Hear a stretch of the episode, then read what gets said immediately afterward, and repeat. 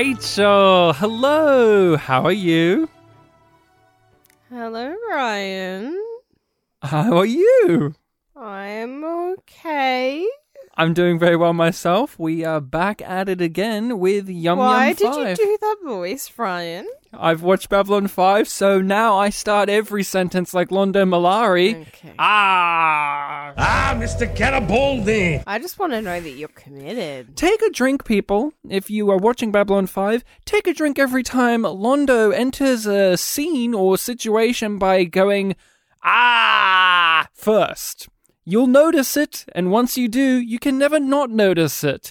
So, we are here, Rachel, for uh, Yum Yum 5 discussion, uh, where we revisit and rewatch Babylon 5. Of course, why is Yum Yum a part of this? Is this a is this a reference to Babylon 5? It's a legacy moment. It was a pivotal point in the pop culture zeitgeist given to us by Star Trek Discovery through the vehicle, through the vessel of Commander Nandi.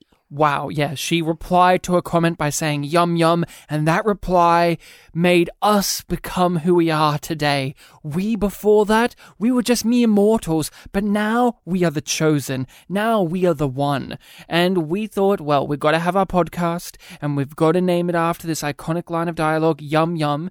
And it was obvious because we were covering Star Trek Discovery in the past, but now we're covering Babylon 5, and we're going to keep it on because, mm. Rachel, going to ask you a question. Uh, we watched this first episode of season one.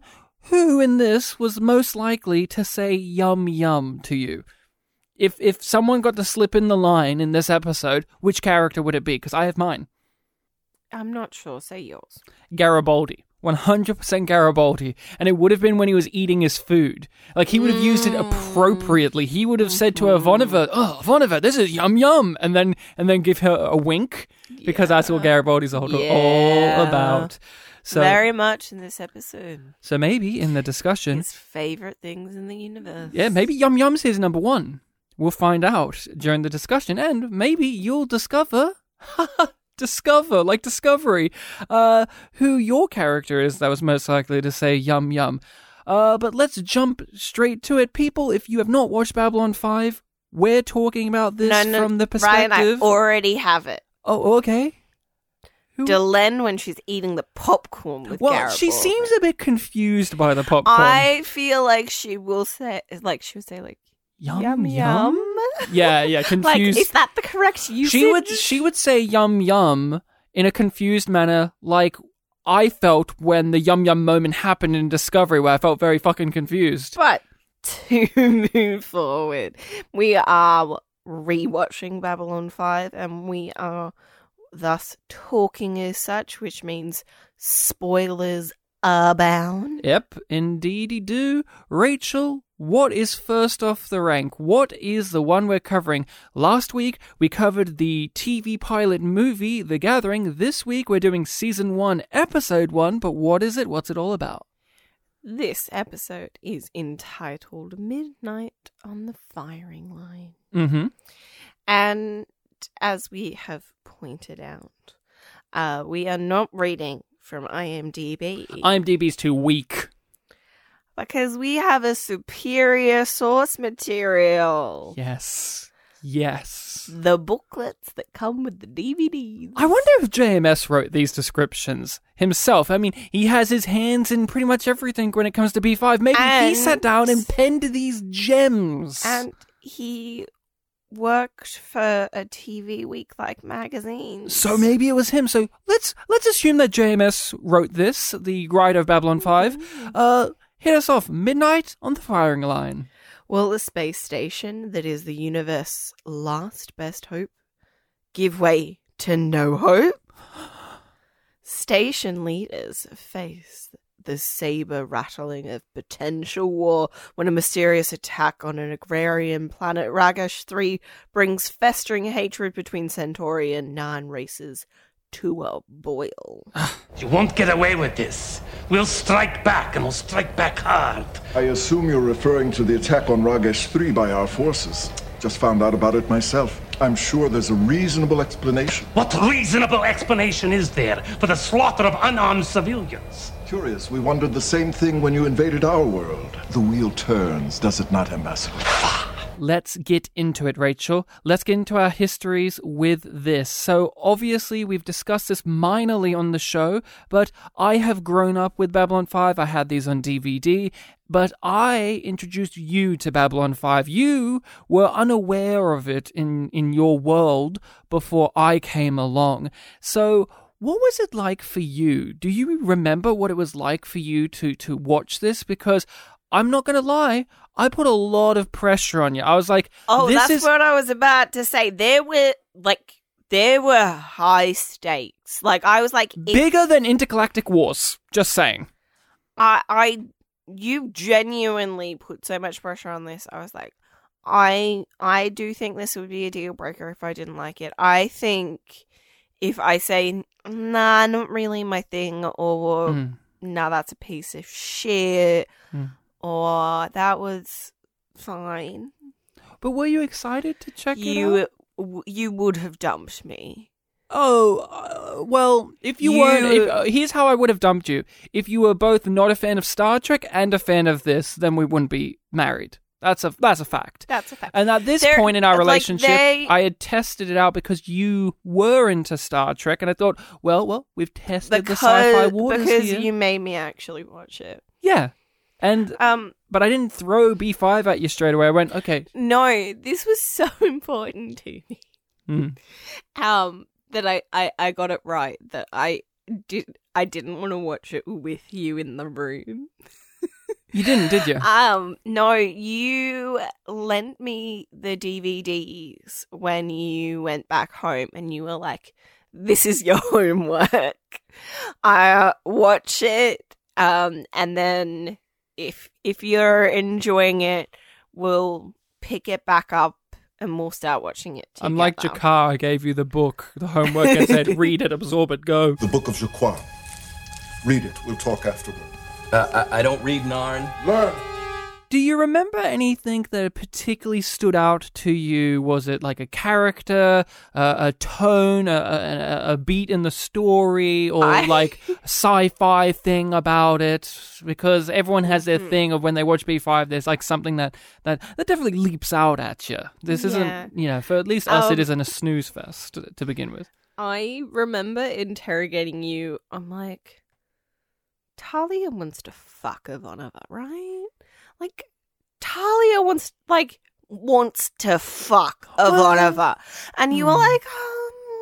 Maybe. And then you gave me your classic line when it ca- came to watching me watching it for the first time. Anybody watching Babylon 5 for the first time in particular will get this line from Ryan if you ask him a dead, like straight on question. Like, does this happen? Does this not happen? what is this? oh I think this is gonna happen and Oh. you're right. Oh, I don't know. You'll have to watch. Oh, maybe. I don't know. there are maybe. Oh, maybe. Like you fucking know, you fucking know the show Because- backwards and forwards, and like you do it in such an entitled way. It's so infuriating. Because here's when you're why. on the end of it, but when we watched Babylon Five with one of our housemates, and you did it to him, So it was hilarious because it wasn't me, and I was And like, the- I've been through this. And I think I it's was just like, And then here's why because to me Babylon 5 is that show that uh, um, delivers. oh, yeah, you should You think you avoid ask a, being spoiled. 9 times out of 10 even the little questions that you have like why is Sinclair throwing himself in danger? That's not his job. Will get answered and will get followed upon. So it's always like fun it to all matters, and there's no fun in saying yes that will happen because a part of the fun and you even see the it journey. within this episode is the surprise that they actually Yeah. address some stuff because sometimes, like sometimes with Star Trek, they just gloss over stuff Mm-hmm. uh, that you think about in this manner. Babylon 5 will more often than not tackle these things in some way, shape, or form. So other than Talia's I I wanna fuck um the language that I saw in her look at Ivanova. Mm, mm. Um I remember being really intrigued by the idea of the Psi Corps. Yeah, they're always an interesting and sad thing. And then when we get to a lot of his speeches at the end, I was like, so, I thought that they were going to be fucked up. And that's pretty fucked up. so you were drawn into the Ivanova Talia side of things to begin with. Yeah, like Interesting, it's interesting. very much a, a default of mine Mm, to identify more with the female characters yeah. when I'm starting to get into a show. I grew up with this. I've watched this episode. I, I don't know how many times because, as mentioned in the previous episode of ours, I grew up with the first season the in- DVDs. I grew up with the first season in particular uh, a, lo- a lot because I had it on its own for like three years or so because of the distribution of the DVDs in my area was so slowly paced out between the first and the other seasons. So I've seen the first season probably more than any of the other seasons because of that. And the first episode has always been one of my absolute favorites because it is fast paced. There's there's so many things at stake. There's so many things going on, but it's filled to the brim with nice little character moments and little asides that feel like it's more than just a uh, madcap rushed Yes. political like oh my god nightmare because some people may get overwhelmed by this first episode if they have not watched the TV movie. You just start this one and it feels like there's a lot being thrown at you. But thankfully, and I've always felt this since I've been a kid until and and and rewatching it now, it gives you those little breathers of respite of having the characters sit and have their little moments, have their little things going on, little moments of levity or little little insights into them or or fun asides, and that is something that's always drawn me to this and why I think it's a great first episode because it has plot up the wazoo, it's got political stuff, it's got all these character motivations going on, but it's also remembering that what makes this important, what makes a show important is the characters as well as the world and the lore and the themes. And this episode has always done a good job for me of managing to fit in within the 45 minute time frame, giving all of the characters involved, primarily most of them involved, give us an understanding of who they are, what they want, and and what kind of character they are going to be. Like, for instance, Garibaldi. Think about what he is in the pilot film, and think about what he is here. In a way, he serves the same purpose, which is he's the guy that either gets exposition put upon him or he gives exposition to others. But in this episode, he has so many little moments, such as the Duck Dodgers, which we'll talk about, of course, that gives me an understanding of who this guy is. That he's a bit of a joker. That he's a bit of a he's a bit of a playboy, a wannabe playboy, and he's he's a bit of a you know he's a bit of a funny dude. But when it comes to the end of the day, he's a cop, and that's Yep.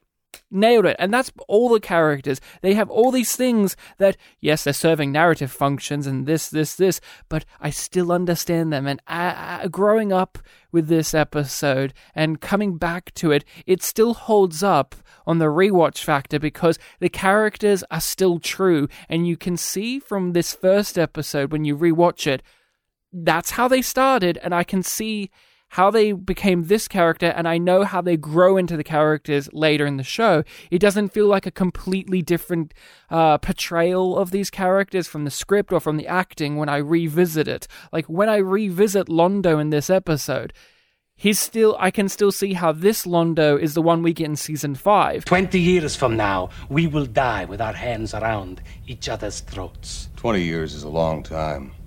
Long enough for your people to come to an understanding. Believe as you wish. Twenty years from now, one of us will be wiser and older, or one of us will be dead.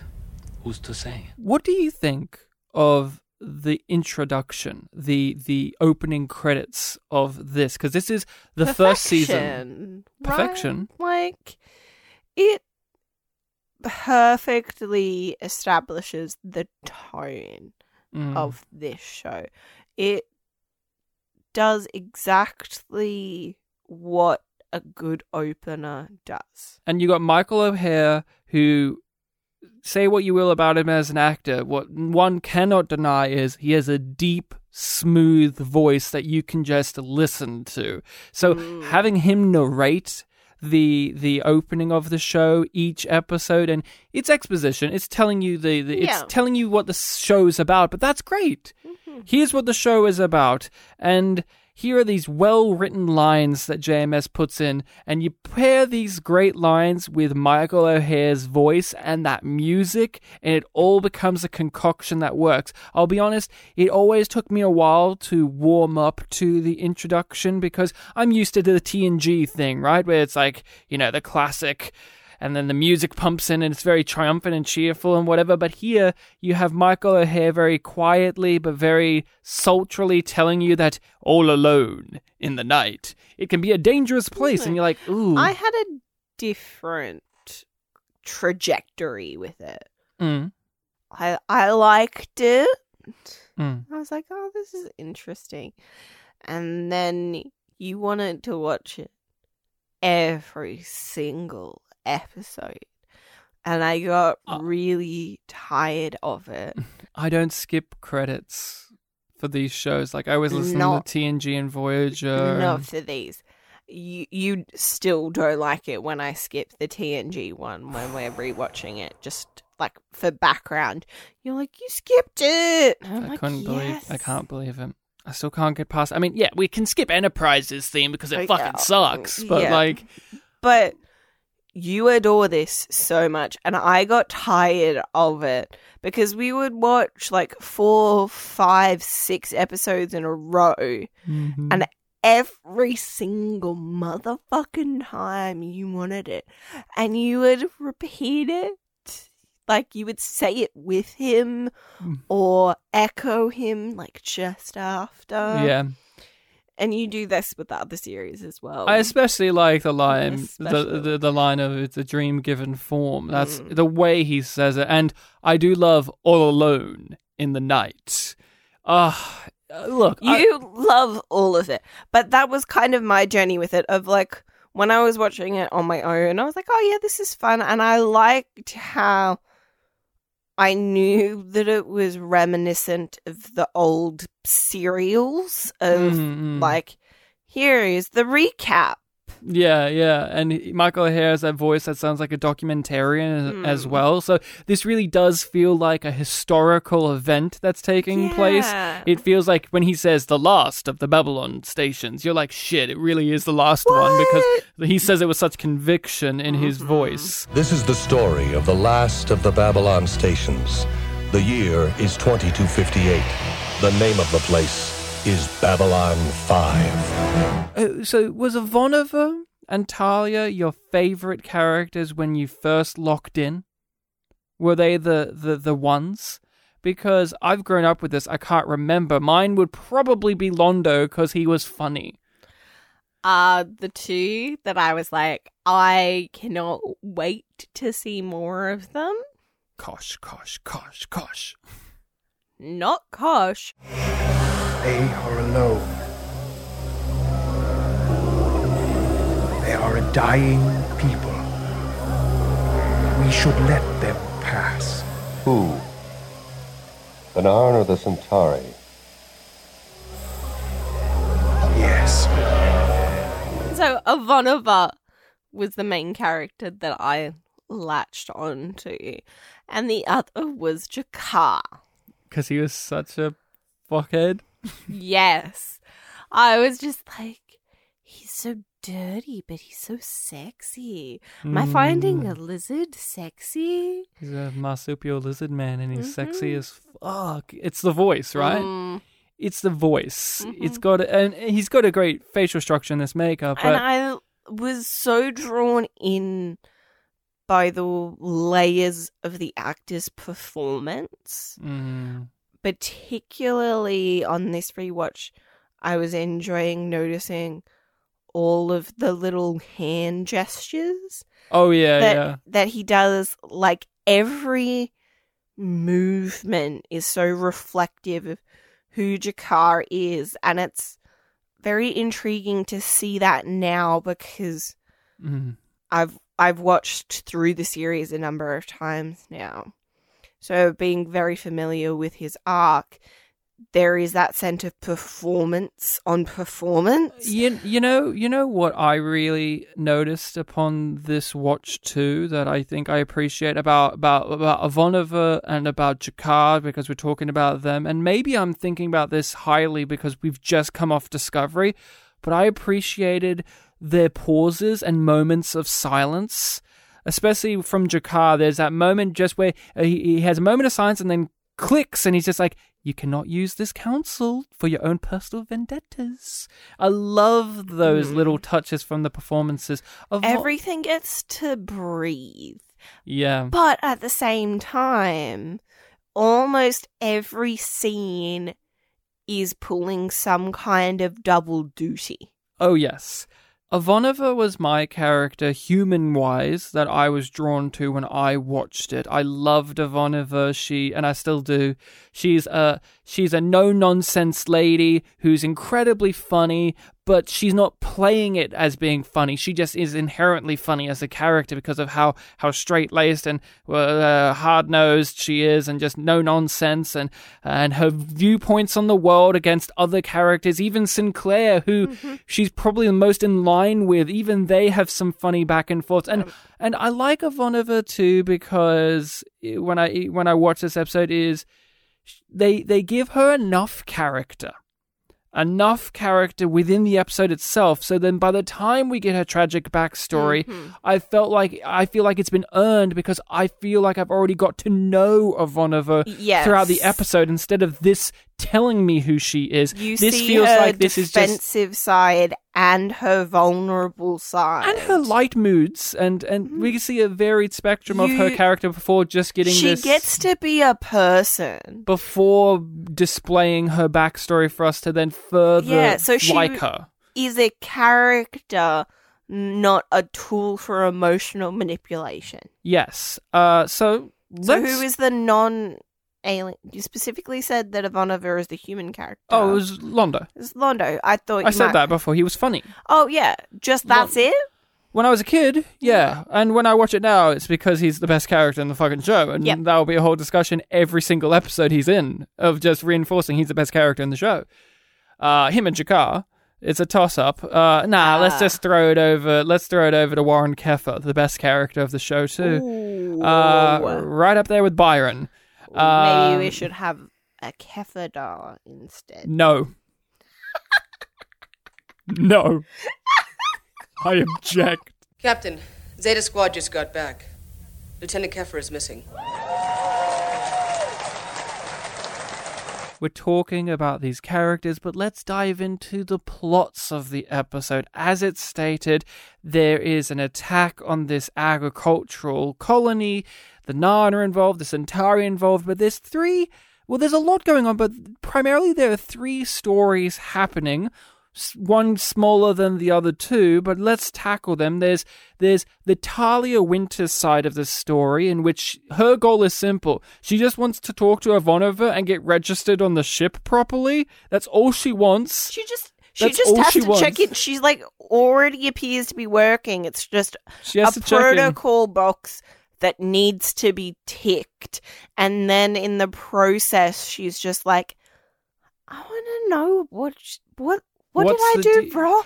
and, and, and, and her story, although small, it ties in to the other stories in very importantly because she's getting railroaded by Ivanova seemingly because of the other two storylines going on, primarily the Raider storyline going on, and she interacts with Londo at the end I'm in as the middle well. of fifteen things, and all of them very annoying.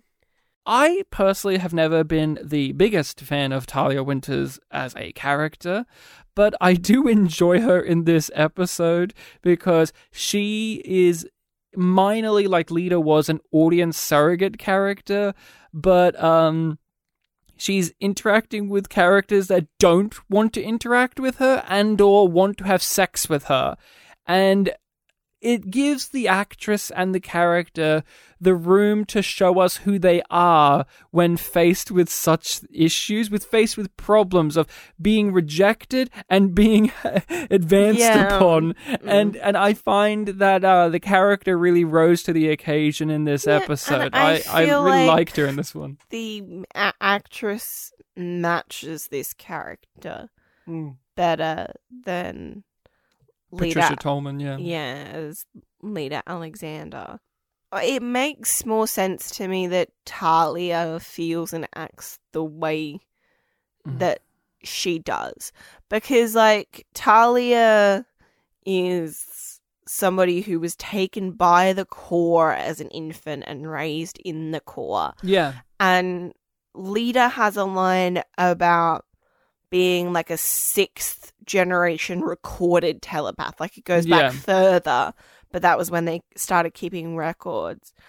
And Talia's statement feels like it has more weight Yeah. and reality to it than the, the leader statement does. And it comes also from the actresses Yeah. because I, I think uh, uh, Talia has a uh, has much more of a warmth to her, and I like and the her. actress is more experienced than Patricia was when She's not afraid to show her emotions because what makes uh, her very fun is she's playing off of Ivanova, who's very closed off and or pissed, outright pissed off a lot of the time when interacting. So you have Talia openly showing how upset she is and confused, and not just through dialogue, but just letting the actress act it out. And she shows us uh, also through the story uh, what it is for other characters on the station to be uh, witnessing the big story events because she doesn't understand watching the chaos unfold and unwillingly and unwittingly be a part of part it. of it. and and that is such a, a, a fun angle to throw into the plot because it, this is a show where we have ambassadors and lieutenant commanders and all of this stuff and breaks it up very nicely. yeah although she is obviously a person of influence she's the Psi Corps representative on the ship in this episode she she isn't even allowed to be that fully so she's got less power than anyone else in this story so her witnessing and interacting with the big political and intergalactic war side of Yeah. things by just wanting to to fully It like sign on board the ship was is fun Helps add to the scope of the Mm. show and the scope of the station of like Mm. Talia is just trying to do this little administrative task. And then Sinclair is trying to avoid a military action that will Mm. Very seriously jeopardize the entire quadrant's state of peace. And Garibaldi just wants to watch Duck Dodgers with somebody. Yeah. And and that's what makes this pilot uh this episode work much better than the pilot again is I could sit here for the next hour and go through every single character and tell you what they were trying to get and or wanted in this episode. Talia Winters has two very important scenes within the episode, or two very important interactions within the within this episode, which is the one with Londo. This is hmm. where we are introduced within the episode that a, a, a telepath, when they physically touch someone, especially when they, a thought is so loud. But in this, it was shown as well of she touched him, and it was like the holding of the hand. I really charged things up. We saw that minorly in the uh, in the pilot with Lyta having to take her glove off and do it with Kosh, but here it was a bigger impact. They they drew attention to it a lot stronger. and the sense of violation of boundaries yes, was much better communicated. And of course, it helped build up the stakes of the story because now Londo has to rush to get what he has to get done because he knows that she's aware of what he's going to do. And of course, it gives us the stakes of uh, well, now we know for 100% of fact that Londo is committed to Yeah. wanting to murder G'Kar. We see the flash of Mm-hmm. what i- she sees. It's goofy as hell. Super goofy. I love Oh, G'Kar's reaction of like him throwing his arms up in the air going, ah! And then it cuts to Londo. You know, the image of Londo and his big hair shooting a Ah. gun like a badass is so dissonant, but it's, Yeah. I love it. But it makes so much sense for Londo. Blood calls out for blood.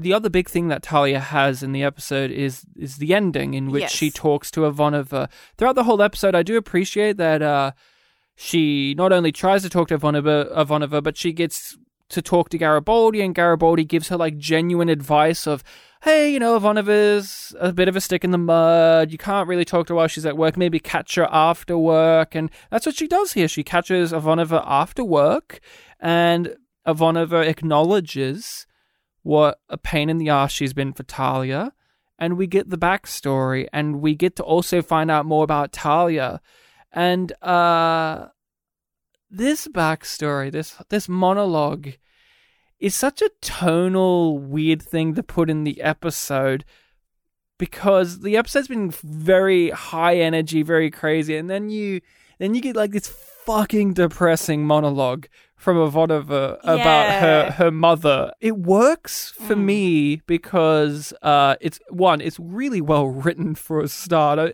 I can't believe we're at this point now, Rachel, where we've covered Star Trek Discovery so much that I have to go into painstaking details to tell us, tell the tell the listening people why the writing is bad. That I've forgotten to explain in my life what makes writing good anymore. Because me just saying because the writing's good, No. and then I'll just play a clip of her saying things, and it'll be like, see how good it is? It's great. But what about this works or doesn't work for you? Because it is a it is a uh, tonally weird thing to put in. It is a it's heavy and it's right at the end. even though it's a tonal shift, it matches some of the qualities of the scenes that have preceded it, Mhm. where there's been the resolution of the writer's story and the Mm. and the Londo versus G'Kar Dawn of Justice. Yeah, Dawn of Justice. this isn't hatred; thing, it's justice. It gives the other side of things of like that's Hmm. this huge issue, and now we're gonna focus on a small issue that represents a bigger thing, which is the same thing but on a different scale that the Ragesh 3 confrontation has because it's an agrarian planet Mm. on the edges of Centauri space that was a non colony. Mm. Like, but it's because of what it represents as an aggression Mm. and a potential damager to the peace and safety of all of the races that it matters. And Ivanova going through this is what happened to my mother.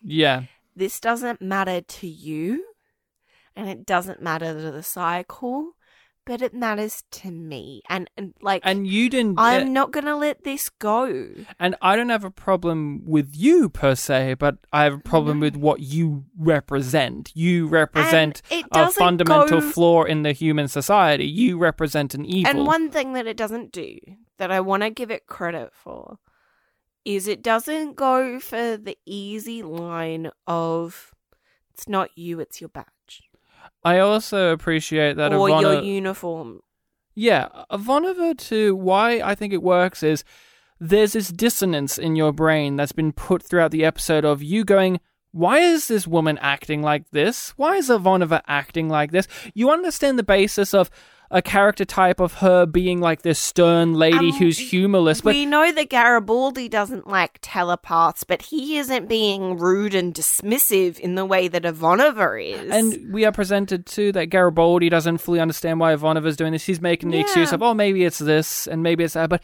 there's an open hostility from Ivanova, Mhm. and that's throughout the episode. And we, the audience, we, the audience, need to find out what that open hostility is. And since we see in the other stories in this episode that, it that made us care. we see in the other stories in this episode that this is going to be a show that's going to be grappling with hatred and bigotry and and uh, injustice. Uh, when we do get to this story from Ivanova, in which she tells us in painstaking detail and sad detail about what happens if you have uh, uh, telepathic abilities in the human society. You have these options and, and the ramifications of these options that are laid before you. And Talia does not understand it because she was never given the choice.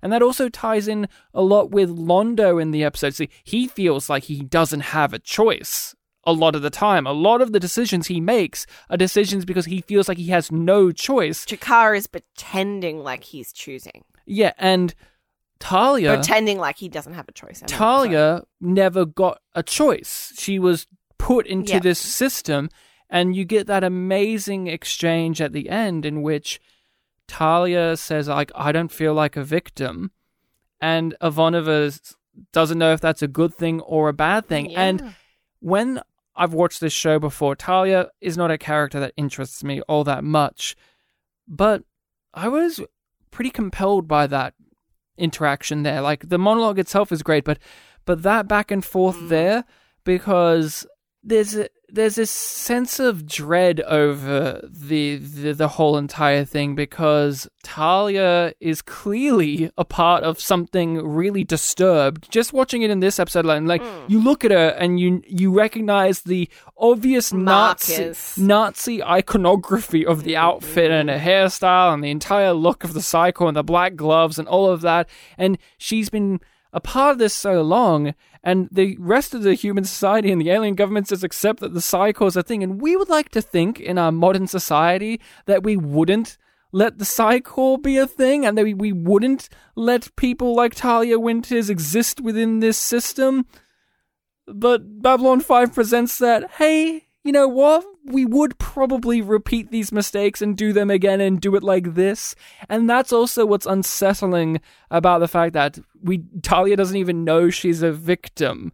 Because, well, that's just a given. This the world of Babylon 5 has accepted the Psi Corps in a lot of ways, except for people like Ivanova who have been victims of Psi Corps themselves, have been openly victims, while people like Talia are yet to realize that they're a victim. What happened back then is not your fault. But it's part of what you are. And yet you're as much of a victim as my mother. I don't feel like a victim. No. And so far I cannot tell if that is good or bad. The other plot out of the three is the Raiders. Uh, I hate the Raiders in Babylon 5. I do not like them either. Uh, Space pirates, Ryan.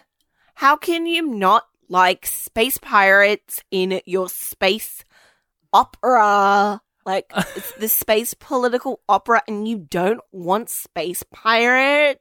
I, I think I hate them because there's this weird double thing going on in which they're not in the show at all, but also they're in the show too much. Like, have them They're be in the show more or have nothing of They're them. a force that's conveniently used when they need a threat. And they eventually get rid of them in the Yeah. show. It's but just like, oh, faceless threat. Raiders. Raiders, Raiders, and it's to me, it's a lamer way of showing that um the baggages that we have in our modern day lives and that Earth is still shit is still present because uh, we're in space, there would still be uh, Raiders, right, guys? Raiders who who just shoot things because they want to and kill people because you know they're raiders. But to give it some credit. the, they do build up the Raiders in this episode very nicely, where, like with a lot of issues in the show, weirdly, starts out small, and before you know it, it's a really big fucking problem because they introduce it so offhandedly. Like Ivanov is just like, oh yeah, we got some radar issues.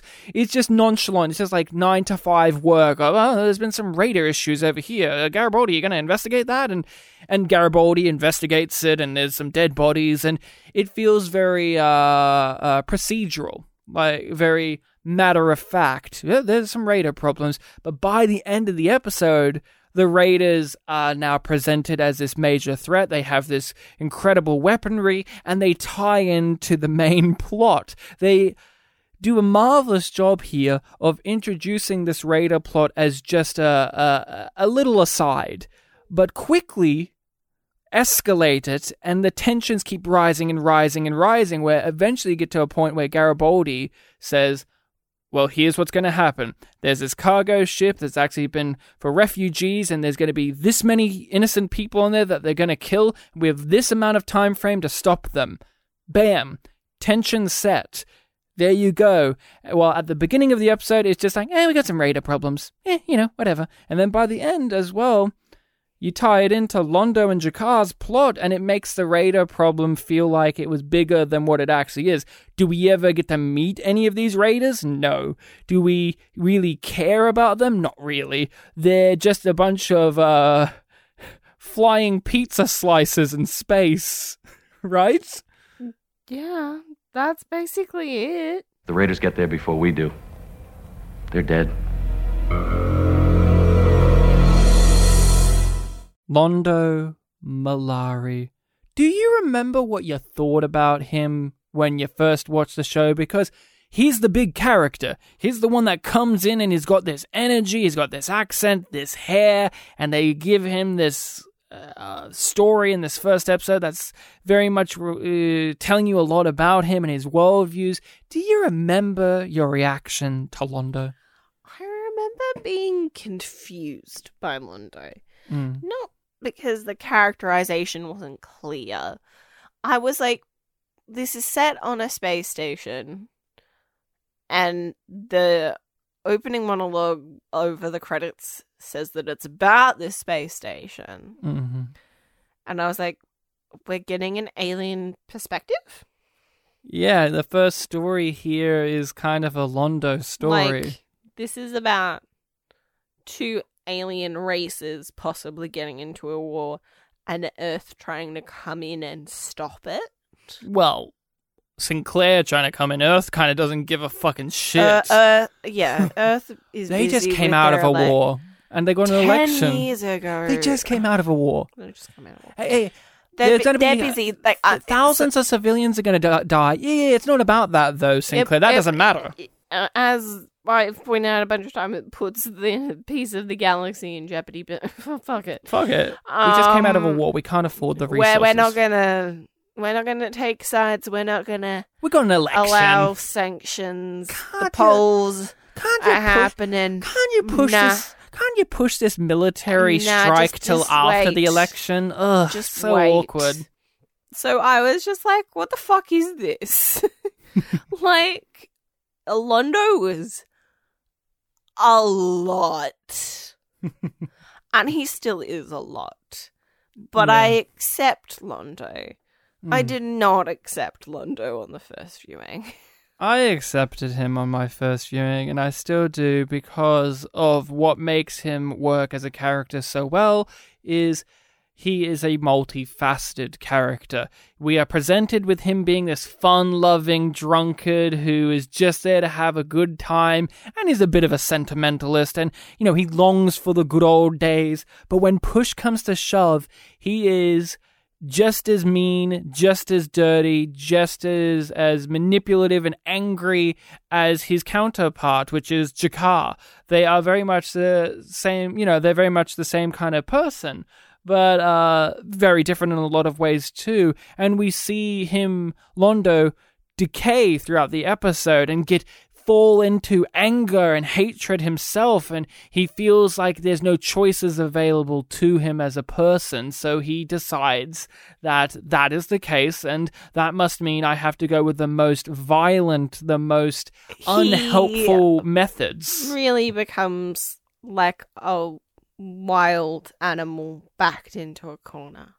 the Londo plot is it's kind of sad because you have the personal stakes as well as his the stakes of him as a mm. political leader for his people of And his nephew is on There are this layers within that as well. So we have that it's his nephew, but we also have that Londo put him on that planet.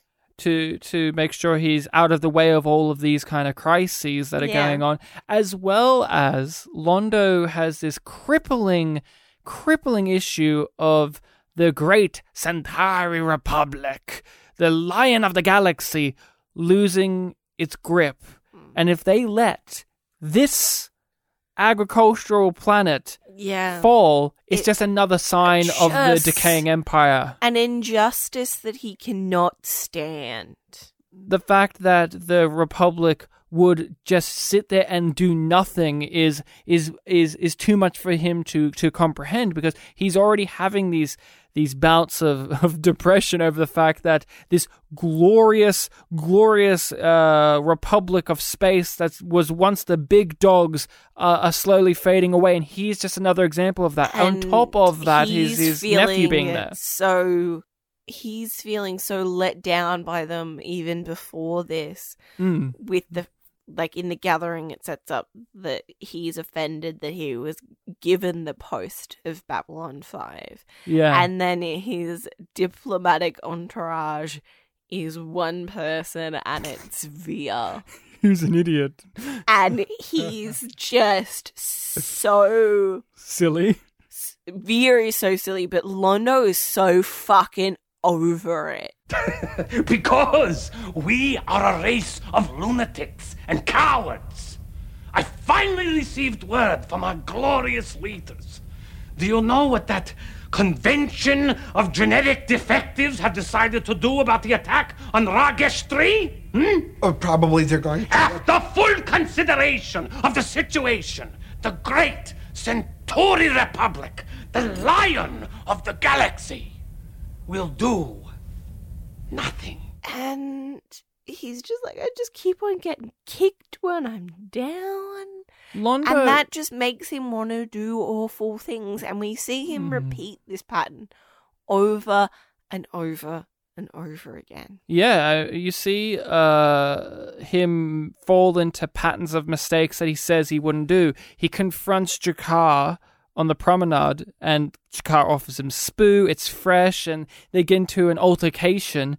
And then he talks to Sinclair, and Sinclair's just like, "Hey, you know that whole situation." And and Londo says that was a mistake, not one that I'll make again. But by the end of the episode, he's going to make that mistake again if it wasn't for Garibaldi. He was going to go confront G'Kar again. He's a person who's completely self aware, yet is completely oblivious of his own actions. He's a massive contradiction of a man.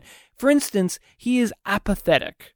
That is one of his big issues, right? He is grown apathetic and cold What, what's that to beautiful line that he has about being about peace. Uh, he has this amazing speech to Sinclair about it, but Oh. like he he's, he's apathetic to being what he is, a politician, Hmm. to being someone who's an ambassador, but. He feels completely compelled by this Hmm. situation on Ragesh 3 when nobody else in the Republic is. No. It's this contradiction of a man who matters to him.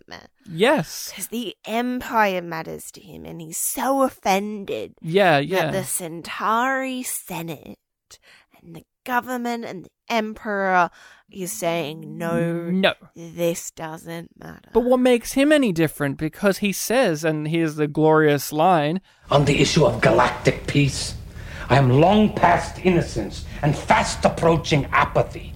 It's all a game, a paper fantasy of names and borders. That attitude Mm. which he has there, what's it, what's the difference between that attitude he has and the same attitude of the people back home? Yeah. He's grown despondent, and so have they. But then he grows indignant at them for being where he is at. Or if we, and this is us assuming that the Centauri have the same attitude as Londo does. Maybe they're just being more Yeah, but in that level-headed than he is. Like, and in that same scene, Londo gets to the point where he's just like, "I will make sure that there is war." Like he blood for blood. doesn't find the idea of pursuing peace palatable. I want to talk about that line, that line of the galactic peace, and Mhm. I'm long past innocence You and a fast approaching apathy, right? Pretty much one of the thesis statements of this entire show. What do you think about that statement yourself? And what do you think about how, that statement in application to this episode? Because it's one of those lines where when you hear it come from him, you know he believes it. Yeah, he really does. And I'll, And if that's and if he believes it, that means that's an idea the sh- the show itself is putting out there for you, Yes. whilst also the show itself is presenting that the whole entire mission statement of Babylon Five is counter to that. Mm-hmm. So here is what I'm currently thinking.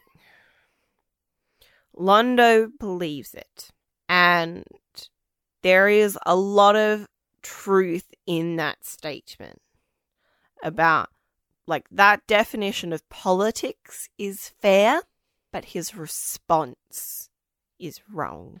Yeah. Because we should always pursue peace. not always though.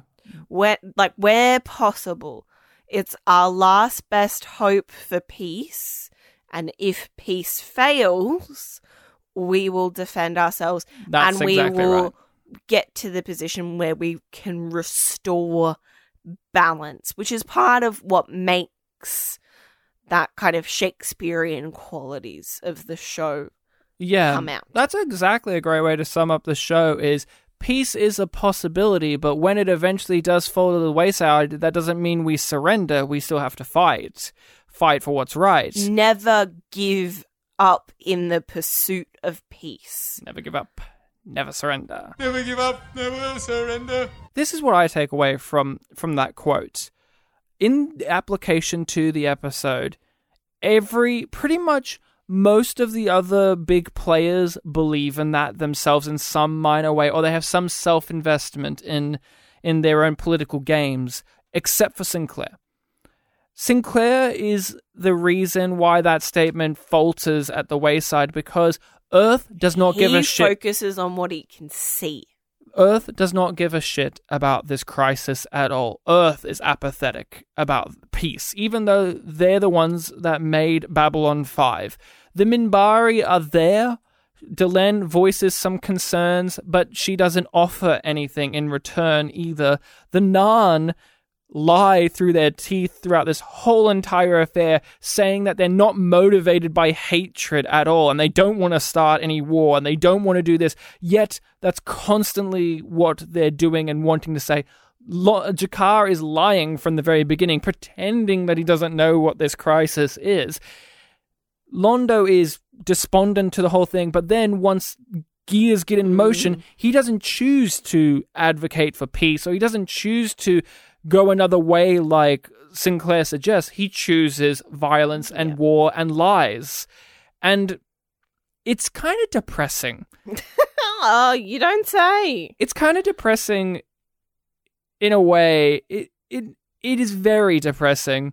Yeah Uh, it's that- just flat out depressing it's not depressing in a way it's just depressing ryan because the Babylon 5 station exists to counter that problem, Mm. but nobody except for Sinclair and Ivanova and Garibaldi are interested in actually But- pursuing that to the fullest extent that it could be pursued. no but as the show goes on you get layers of as the show goes on you get all of these other pieces of information and it, it starts to really add up for why all of these characters are in this position where they are Mm, mm. at the start of the series and why they aren't as strongly Mm. in that role of we are fighting for peace, which is really what the station becomes a sign of. as much as we love to talk about Londo, we get so many great lines from him. We could quote all the fun lines because he has so many fun lines as well as Such a poetic- quotable episode. uh, like one of my favorite lines that I've applied to my real world context is the classic the council the council can go to hell and the emergency session can go to hell and you you too you can go to hell. I wouldn't want you to feel left out. I love that. There's so many things to talk about with that and we've got G'Kar your favorite. G'Kar? Mm-hmm. is such a great character in this in juxtaposition to the pilot because he has a motivation for everything he's doing. They give us a clear def- definition of what he's about. He isn't just about power. He's got a victimhood complex and he's Mhm. angry about it as does his people. We really feel the weight of his people were invaded by Londo's people. As much as we love Londo and he's like a goofball and all of this stuff, G'Kar is so stern and so like upfront about the anger and the animosity that his people have for the Centauri because they oppressed us for a hundred years and none of you guys did anything about it. Now we are doing something about it. It's wrong. What they're doing is wrong. It is it is terrible, but it makes him as an antagonistic character have more layers to him than in the pilot in which he wanted to just team up with people for power for power's sake. Hmm. Here it gives him and the Narn as a as a society as a as a as a race it gives them a, a, a clear motivation for all the things that they do that we can relate to in the real world. Small thing in the scheme of things. But it also helps you really understand why they're called the Narn regime. Yeah. This show draws a lot of parallels to real world things. Obviously, we've already mentioned the Nazis with the Psi Corps, but there are so many cultures, so many countries, so many uh, groups of people that we could relate to the Narn with, uh, with with their situation of having come out of oppression and now they're in this weird stage of trying to trying to find where they should be and they're now focusing it through this hatred and this this this prism of revenge and they're building their their their their, their, society Not through like that Nazis at all. or not like uh, victims of, of of Nazis or the USSR Yeah. or any of those things. I mean, as someone who is Polish, the Polish culture, I'm not going to say it was all, it's all peace and love after the many occupations from other nations over the years. There's been a lot of turmoil f- after that. It isn't all lovey dovey. I will confess that I look forward to the day when we have cleansed the universe of the Centauri and carved their bones into little flutes for Narn children. Tis a dream I have. Be careful, Ambassador. Not every dream I've heard lately ends well for you. we talk about that line about the, the apathy that's growing about this idea of peace because in this universe of Babylon 5, conflict is ever present. These people just had a war. These people had a war. These people used to oppress these people. War is looming here. There's threats of violence here. The raiders are killing people over here. What makes it not super, super fucking depressing, even even Earth has problems of its own with the Psi is Sinclair. Sinclair is this optimist at it, but he's a realist. He knows the situations, but he's approaching them with this optimistic viewpoint because he genuinely believes in the project that Babylon 5 is offering. He really does believe that he could get through to these ambassadors and make them do the right things, make them come to the right decisions. And if they're not going to do it, he's going to do it. If Earth's not going to do it, he's going to do it in his own way. And that will become a part of his arc is learning how to temper that because you can't play it off the books all the time, Sinclair, but here Yeah. it worked out. But that process of him trying to find an alternate route Mm. and the lessons that he learns from that, I think, are so important Mm. to get Sinclair ready to be able to take that path of essentially very Buddhist like the middle way Mm. through the culture of the Minbari. Yeah, and also as a commander, we are looking at him now, and he is Mm. ignoring orders and ignoring things for his own benefit. We get that great moment of. Uh, I pointed this out when we were watching it, but there's actually a parallel here between Sinclair and Londo. Both of them are told from their respective governments to let it go, don't do anything about it, push it aside, and both of them decide to pretend like they never heard that information and plow through with what they wanted to do. It doesn't work for Londo, but it does work for Sinclair. Sinclair also is somebody who actually listens to people because he listens to G'Kar and know and remembers, oh, that's right, the Narn sell to anyone. They're not loyal to anyone. And that must mean, well, maybe the Raiders who are getting these new pieces of technology and weaponry have to buy them from somewhere. Who would they buy from? Oh, the Narn. And we know that the Narn uh, are tactical. They like to have somebody on board. If we can prove that the Narn are uh, connected to this, maybe I could use that against the Narn in this situation. It's a dirty tactic. Sinclair, we talked about this in the pilot. There's two versions of him that he plays beautifully. He comes across as the Zen Buddhist, nice guy, diplomatic, I just want to make peace. But then the other side of him is that hardened military guy who's not afraid to be a bad boy and to be dirty and play dirty because we see him get angry and we see him be nice in this. And when the peaceful option doesn't work, because Earth doesn't give a shit, nobody gives a shit. The Centauri don't give a shit. The Narn don't give a shit about the mission statement. So Sinclair twigs upon, well, I'm going to try and do it my way. Ivanova, you go in there and pretend like we haven't heard from Earth. I'm going to go out and be a bad boy in my fighter pilot outfit and figure out and, and, and figure out that the that the Narn are out there with this technology and oh wouldn't you know it they also have the information to prove that Londo was correct throughout the episode. And you know when when you're watching the episode Rachel right and we're rewatching it it does feel like Sinclair is banging his head against the wall doesn't it? Because nobody cares. But there's this release here at the end because he proves through his actions and through his choices that Yeah. his banging the head against the wall was actually worth something. Yeah. So it doesn't feel like he was just treading water the whole episode because by the end, there's a payoff there. Again, having to cover Star Trek Discovery for so long, it feels weird to really highlight and praise that there are oh. setups and payoffs to things within episodes I- and I'm there's sure- satisfaction there. I really hope that our references of like it's so good to compare to Discovery it will eventually lessen. There still will be some Yum yum. we cannot move forward without talking about the biggest, most important thing of the episode Duck Dodgers. Duck Dodgers. We acknowledge Duck. No, no, we need to talk about it. We need to talk about it.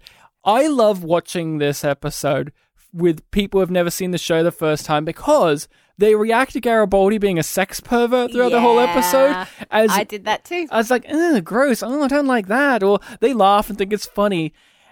But when you get the reveal of the Duck Dodgers thing at the end and the reveal of who is lured in to watch Duck Dodgers, no, I, I go. I think nine times out of ten. No, no, I'm gonna say ten times out of ten. I see the person instantly flip their thought process on Garibaldi and like him, Aww. or think this is weird and I like it. Yes! and he always gets a positive reaction from people. I've never, I've never seen somebody look at that and be like, what, like angry by it, like or upset or like confused. Like they're confused, but it's like, oh, okay, like it's a nice thing because you're thinking the whole time he's a pervert. which he is. Yeah, like He's he's he's still a pervert, but he's not being perverted in this specific instance. Do you know why they have duck dodgers? Mm, It's Warner Brothers property. It's a Warner Brothers property, which this show is a part of, so why not just have it in there? Yeah, like it's got, it's got to be something for this joke to work. It endears us to Garibaldi because he has an interest that's so bizarre, yet doesn't it match him? Yes, And it is- makes sense. And as it goes along, I'm so glad that they didn't forget this detail because when he they gets the gi- he has a giant poster of giant- Da- Daffy Duck, and and he loves Daffy Duck. It comes up again and again and again. This could have been a one-off gag yeah, that could never come back into the But it show. builds, it enhances, it enriches. It is a one-off gag that could have lived on as a one-off gag in the first episode, and you get a little chuckle and Mhm. smile. But they but they pay attention to this little detail, and they keep bringing it back as something for Garibaldi, and it keeps enriching his character. So Yeah. every time I see the Daffy Duck poster on his wall.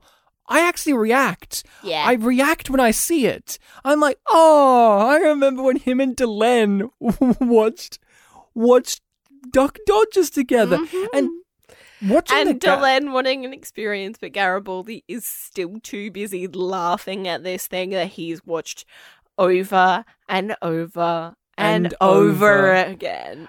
and she doesn't understand it because she's an alien. She doesn't have a sense, and also And it- she's been the most um, prim proper character that's been presented to us in the Mm. entire episode. Like every time we've seen her in this one episode, she's very stern and talking about war crimes, and you can't do this. So the idea of her, I. What I love too is we never see that conversation in which he convinced her, but I think about it every day of my life. I think about it every day. You every reflect day. on that moment more than you reflect on our wedding day. I think about what he must have said to her and what she said back. See, notice how he. I didn't acknowledge it because it's true. Um, and I think about it, but I don't need to see that scene No. because the lack of seeing that scene makes this funnier because you can imagine up this conversation Yeah. in your head of him trying to convince her of it being like a diplomatic thing or a cultural thing. The power of what you don't see. Yeah, yeah, you don't always need to see things, but you still do need to see things. Uh, isn't that right, Star Trek Discovery? You still need to fucking see things in the show. But here, I love the Duck Dodgers we are shown, not told. Is there anything you don't like in the episode? We're being very praiseworthy. I was looking through my notes and thinking, this isn't the greatest episode. I'm not going to claim that it is. I don't have any issues with it though. Uh, I um, I it's not perfection. no, but I don't know what I would change about it. Yeah. Everything has a purpose. Yeah. And it's so finely tuned. And as I stated at the very top, if it wasn't for those character moments, then yeah, I would have problems because you need more than plot and overall The big ex- themes. You Exposition is balanced. it's balanced here. It's still a lot. It's still a lot of information. Character moments make me care about the exposition that they're delivering too. Yeah, yeah, I care about hearing Ivanova's backstory at the end because the episode has won me over to her by showing me who she is and her viewpoints on the world, so that when she tells me that at the end, I understand. I'm like, okay, we've, we've built up to here. I do not like Santiago. I've always thought that a leader should have a strong chin. He has no chin, and his vice president has several. This to me is not a good combination. Actors Spotlight, Rachel. We're looking at an actor so minor in the cast, yet so memorable, because they are the extra sauce. When we do a rewatch of a show, you always notice the main cast members. You always look at them and go, oh, Andreas Katsulas is amazing. But for this watching, I really think that it is beneficial that we look at a guest appearance, someone who's not one of the main cast members, look at their performance, look at that actor, and acknowledge them because your eye eventually wanders to these people. These are the people that add life to the show just as much as uh, as Sinclair does. Uh, for this one, Rachel, we're looking at somebody who only appeared in this episode and the TV movie. And it's upsetting that they only appeared in these two. We're looking at the actor Paul Hampton, Rachel, the Paul Hampton, and he played the iconic character of the Senator, Rachel. What did you think of of, of Paul's performance as the Senator? He's only in these two things. Slimy. He he did a good job of being slimy enough, but not too overtly slimy. Like he didn't play it like he was a mustache twirling evil man who's a xenophobic bigot or anything. He played it at that level of Sinclair, please. I've got fifteen million other things Yeah. on my plate. Clark does that. I don't Instead, later. I don't care about this crisis. Could you just push it to later? We've got a crisis going on. When he said that line, that that statement uh, where he glossed over the fact that thousands of people's lives are at Yeah. risk, he said it with such a nonchalant energy that was so believable that you Oh, almost yeah. you as an audience almost miss the fact that he just brushed over the lives of thousands of people. He just Because was they are insignificant to and, him. and when you pointed out when we were watching it, he said that statement of "We can't afford it. We've we've just gotten out of a war." You said it's been ten years, and Like, you are saying that because you need an excuse, not because that is relevant. yeah, and and and this senator, he's he's there he's there only minorly, but he's giving us the the the warning signs of what Earth's Earth's attitude is that they've still got this military complex, that they've still got this Yeah. this issue with the Minbari War, and that there's this ever growing presence of nationalism There is a fracture in humanity. and a lack of empathy. I really, I really liked um on this viewing. Like when we've previously rewatched it, I haven't really enjoyed that final scene with Sinclair going to bed after watching the election results. Oh, I love but it. on this viewing, it's so important. Yeah, And the little explanation of what their platform was that won them the election yeah, the Earth first kind of attitude. of and it's just like oh my god they know what they're doing Yeah, from day one, there's a lot of stuff going on with Earth, but but Paul Hampton, for people, you're thinking, who's this guy? Is he just in these two B5 episodes? Yes, he is. But I remember him very strongly as an actor in uh, David Cronenberg's, I do believe it's his first feature film as the lead actor of uh, the film Shivers, which is a wonderful film. I love it very much. I saw it in film class. You and I have not yet watched it together, Rachel, but uh, my co-host of my other podcast, Bartek, it's one of his favorite films we saw at university as well, and it's a David Cronenberg affair where, of course, it's highly sexual and there's gruesome monsters and it's gross. And this guy has always stuck in my head as the perfect, uh, perfect white dude protagonist because there's this moment. Here's the pitch of the movie. forget nathan fillion No, forget Nathan Fillion. Um, because he this guy's not funny in it, but he is incredibly funny. He's not being quippy. Yeah. The pi- the pitch of Shivers is there's these little slug monsters that go in your mouth or whatever, and it makes you incredibly horny. And it's it's basically a whole allegory for like STDs and STIs and all that, right? And AIDS, Yes. and a whole bunch of things. And he's like such a stern faced dude in this movie, and he's with the girl, the girl of the movie, and they're about to kiss, and she opens her mouth, and he sees a little slug monster in there, and his instant, immediate reaction is to wind back and punch her in the face and run away.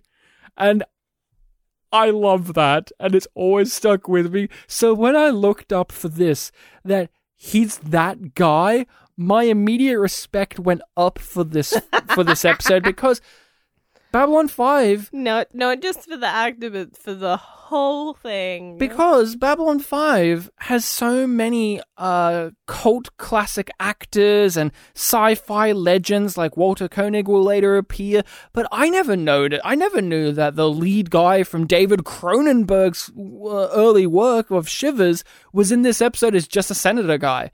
It adds an extra level of credibility to the project of hey, these people know their sci-fi and their cult stuff and all of that, and he, hey, it's the guy from Shivers who punched that lady in the face. And I believe him. and we make love beautifully.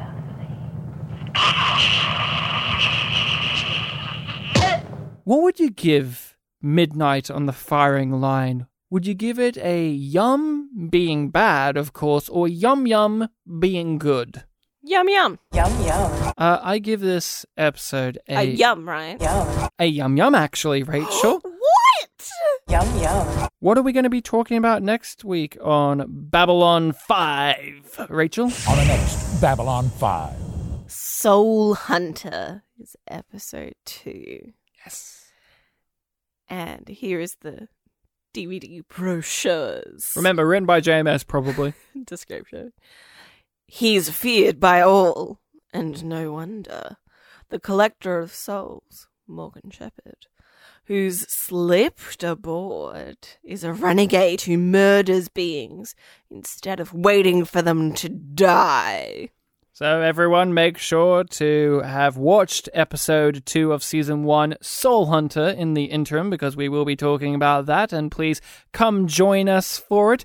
Uh, you can follow us on those social medias, you know, Yum the Yum- usual. Yum Yum Pod or Yum Yum Podcast? On all the usual places, your Facebook, Twitter, Instagram, Reddit. It's all in the description And of the episode. if you want to hear even more discussions from us in an audio format, hit up that Patreon link. Yeah, we are talking about Star Trek movies on there. We're giving our thoughts on other TV shows or, or movie properties or video games or podcasts. Hell, we have even down in uh, in that Patreon months and months back, we did a two-parter on our thoughts on Babylon 5 Yes. in the days in which we were ignorant and thought we would never cover Babylon 5 because we're just going to cover modern Star Trek and torture ourselves for years on end until we Well, eventually no, die. The, the original plan was desperate yum yums. Oh yes, of course. Where we're going to be a desperate housewives podcast, maybe. even if though I, ha- I haven't watched that. maybe if people So it can't be a uh, rewatch go podcast. on there, we uh, might do a desperate uh, housewives uh, Mm-hmm. episode one day. Who knows? To be honest, the only thing I don't like about sex is the scrotum. I mean, obviously it has its practical applications, but I'm just not a fan. Email us, people. Our email is yumyumpod at gmail.com. Let us know what you think of things we've discussed on the show. What you think of this episode of Babylon 5. Is it a better introduction to the show? Who did you love or who did you not like in the show to begin with? What was your general perceptions of it? Was this the first one you saw? When did you see it? All Do of you it. agree that Talia looks like she wants to fuck a Boniver? That's a given. In this episode That's a, specifically. that's, uh, that's a given. I want validation, Ryan. I'm validating you, and I'm going to give your validation by giving you a five star review and rating on all the podcatchers available, Thank like our you. listeners should. Like our listeners should. Well, that's it, right? And if they really want to do us a solid, share it. Share it around. Get all your friends to come into the party that is Yum Yum 5. No, it's not called Yum Alone 5. I know we're all disappointed. We're still disappointed. We're still miserable about And- it. Um, Ryan made a mistake, but we're we're with the mistake now, and we're stuck with Yum Yum 5. I'm not sorry No, about it, but also no, you you you you backed your horse, and if you want to write us an email about it, so Ryan can li- use his little jingle that he's made for the email segment. Mhm. Uh, Much appreciated. Well, Rach, that's the end of the episode. Until next time, uh, good eating to you. Again? I think we should end every episode with good eating to you. It's one of the best lines I've ever heard in my life.